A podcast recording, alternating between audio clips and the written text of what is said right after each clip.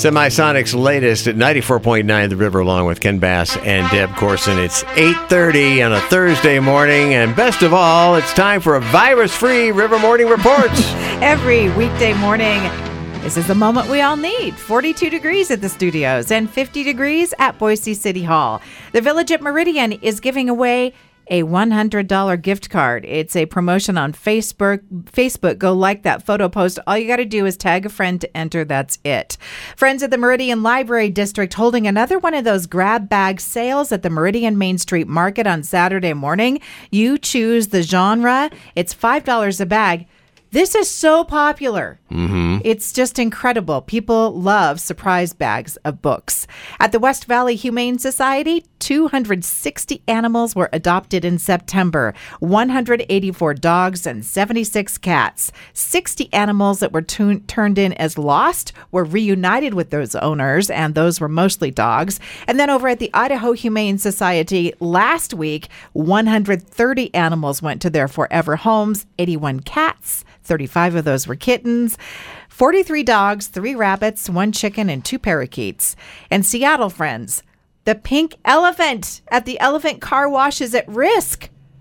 The property owner has submitted plans to tear it all down to prepare that parcel for sale, likely to be turned into a housing development.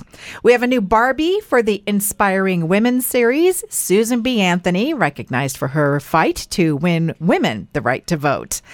Old Dutch Canada ketchup potato chips. Never heard of them. Me neither, but I guess they are a thing. Mm-hmm. And you can find them at Woodland Empire Alecraft. They also have pickled veggies from Kin and local cheeses, along with the beer on tap and their new bottle shop.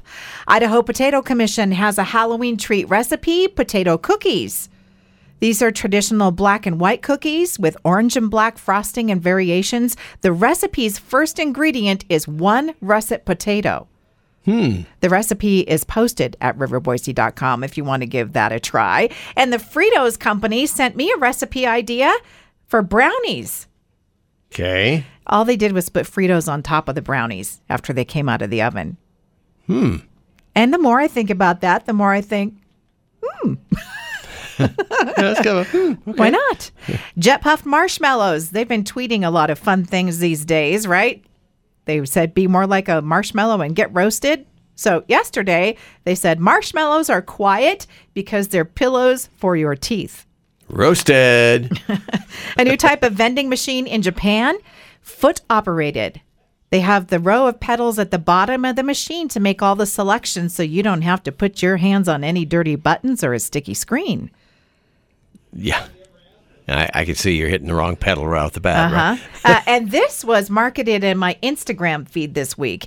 It's a greeting card, but it's actually a little device that makes this noise every so often. You're supposed to hide it somewhere in the office. Oh. And then see what happens.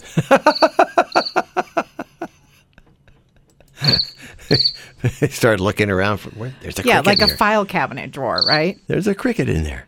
Yeah. See, I find listening to crickets very relaxing. It helped me fall asleep at my desk. I need any help. I was going to say, I don't think you need any help with that. Nope. Okay. Is that the end of our virus-free River? That is what we have for today. Okay. That was our virus-free, but not cricket-free, River Morning Report right here at 94.9 The River. And time to check on your traffic right now. Brought to you by CH...